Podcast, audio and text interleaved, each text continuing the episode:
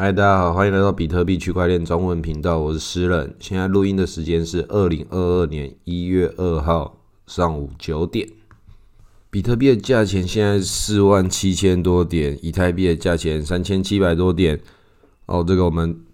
又度过新的一年，感谢大家陪伴了我们啊！比特币也是一样继续表演。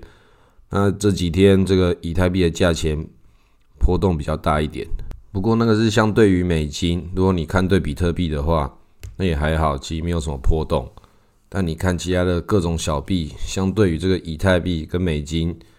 它里面又有一大堆的这个涨得乱七八糟，让大家觉得说哇，这个牛市还在，确实真的很有可能还在啊。但是这种有些主流往下跌，然后小币往上涨这种。这种泡沫气氛，同时又看起来像是春天即将来临的再次勃发，这没办法分清楚。但是整个行业之中维持了一种乐观，是我们大家都共同有的东西。但是同时，老玩家们也包含很多在警告的人，都是在讲着这种那么好气氛还持续存在吗？它不是一种警讯吗？实际上，现在一直应在印钞票，钞票一直印，但是他们前面又把这种钞票要印不印的这个消息一直都可以转换。你就可以看美国人他们在玩这个游戏的话，一直都是把这种控制权控制在手中就好了。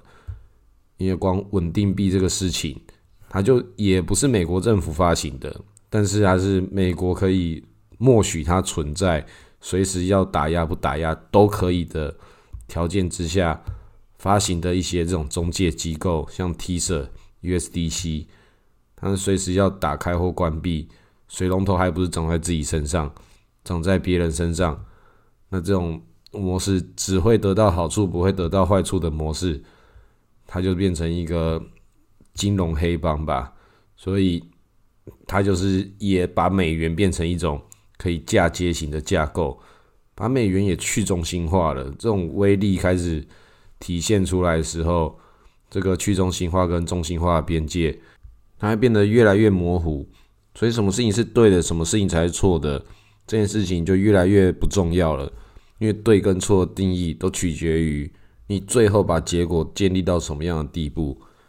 因为像最近有一个几个比较大的一个。技术上的事件，像那个 Sandbox，他要把自己的整个游戏还有代币开始往那个 Polygon，也就之前讲的这个 Matic 这个链上面移动。它是以太坊的，他们讲叫做 Layer Two，它就是有些资料它是被另外一层的数据层把它丢上去算过之后，它就可以把大部分该算的东西留在以太上面算，或是把一些。不重要，或是其他资讯，在另外一条结算，他们两边的资料比对之后，在某些地方说 OK 好，分开计算之后，看起来该对的结果还是互相匹配到，他就把这个流量的计算把它分散化，所以说它叫 Layer Two，一部分的资讯跑到另外一边。但这种事情，有些人还是批评说，是吗？是讲的是这么好吗？你的自己的结算结构。是用什么样的方式去定义？谁去判定那些对跟错？谁去决定它资料对得上？那这种再讲下去会变得很哲学，我也不知道那个东西该用什么样的方式去理解它。但是不管怎么样，Polygon 上面就 NFT 元宇宙上面的顶级资产要进驻了。结果在前几天，Polygon 就发生了一个偷偷来的硬分叉。说他自己的一些漏洞会被人家一次提现几亿美金、好几亿美金的这个风险，那这个东西偷偷来不让大家知道，紧急硬分叉，那就是又凸显了这种到底什么叫做去中心化？为什么有什么叫紧急硬分叉这种事情发生？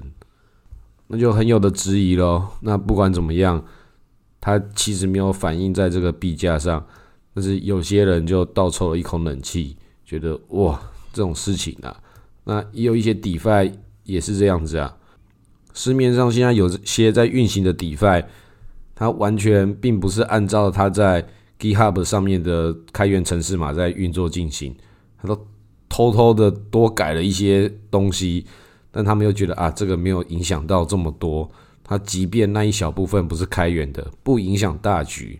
那这种去中心化基本教义派就会开始去抨击这种事件，但是也有一些人会觉得说，那这种东西你知道就好，你怎么可能说他就改了那一点点的小东西，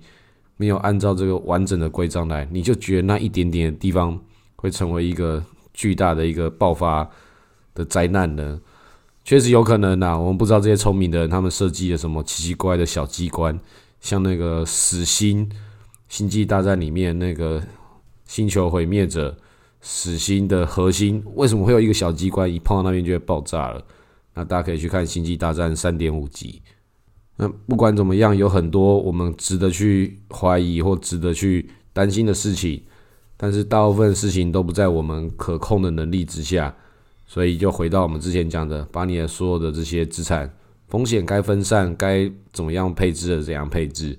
那那些软体啊，哪些 DeFi 啊，到底是不是真正的去中心化？啊，你不用担心啦，因为比你更害怕的人多的是，比你更聪明的也多的是。这些问题就不用问，拿你自己可以负担的钱，然后放进去，等他表演。啊，要如果出包的话，就那是你一部分的资产嘛，因为你有分散处理的。该出包的就当做看戏，该赚到钱的就可以拿来变成更多的钱，重新加入这个市场，看这个市场有哪边好玩的地方，可以再让你参与一下。因为大家也应该要那个知道一件事情，就是现在去中心化这个概念已经越来越模糊了，已经我已经越来越不敢讲什么叫去中心化了，因为你很明显可以看到，不管是以太币或者是 Solana，还是有很多的那种。中心化的结构在那边，是我们没办法忽视的。到底去中心化，它到底要有多去中心化才叫去中心化呢？那这件事情就跟民主一样，到底什么是民主？你可以骂国家总统就叫民主了吗？你可以投票就叫民主了吗？这个定义在每个人之中是不一样的。那去中心化在以太坊之中，最近一直被大家去批评，但。一样，它到底是不是真正的去中心化，是取决于什么？很多人讲说，他现在不让这个穷人可以参加，你上面做了任何一个事情，gas 费就是几百块美金在那边跑。那有些人会讲说，那就是以太坊一直持续在想尽办法来降低这些交易摩擦，本来就技术上自己往下革新的一个事情，还没到而已。那现在 DeFi 他们创造一个这样的门槛，然后这些玩家在里面就越来越聚集的都是有一定资产程度的玩家，那么在里面又继续搭建了这件事情的更内在内圈，又创造了 NFT 这个游戏，它就像是那个晋级的巨人里面一样，就是最里面是皇城，然后在外面中产阶级，然后在平民百姓、奴隶城之类的。越来越多，像北京的一环、二环、三环、四环，台北市信义区，然后再来到新北市，然后在整个中南部，到底什么样的结构，它会怎么样发展？它都是人类世界中必然发展的这个程序。你不能说是这个都市的这片土地是如何如何，而是人们去使用了这个土地之后，发展的这样的经济的阶级，这是一个必然现象。那以太坊现在就是被人类使用的，人类也把阶级带来这个世界上面。那我是觉得大家都要去接受这种必然，甚至要去了解这种必然之后参与其中，因为你成为既得利益者之后，你才会成为这个体系的一部分。啊，你会跟着建立这里，那你也会有自己的一些想法，该把这个地方的不同的。让你产生收益的地方都接受它，即便说这所有的事情都是在打造阶级，你参与它，你成为阶级的一部分，你也在搭建这个让阶级更往金字塔顶尖去为那些金鱼所服务的结构。这就是跟我们传统的金融也是会进入到一样的状况，就像是 NFT，猴子是这个头部市场，然后再来就出了那个变异猴、宝贝猴。那你买不起猴子的人，你就去买宝贝猴；当你买宝贝猴的同时，就代表说你也是加入了这个猴子体系，又更深的巩固了这个猴子作为这个 NFT 霸权的其中部分。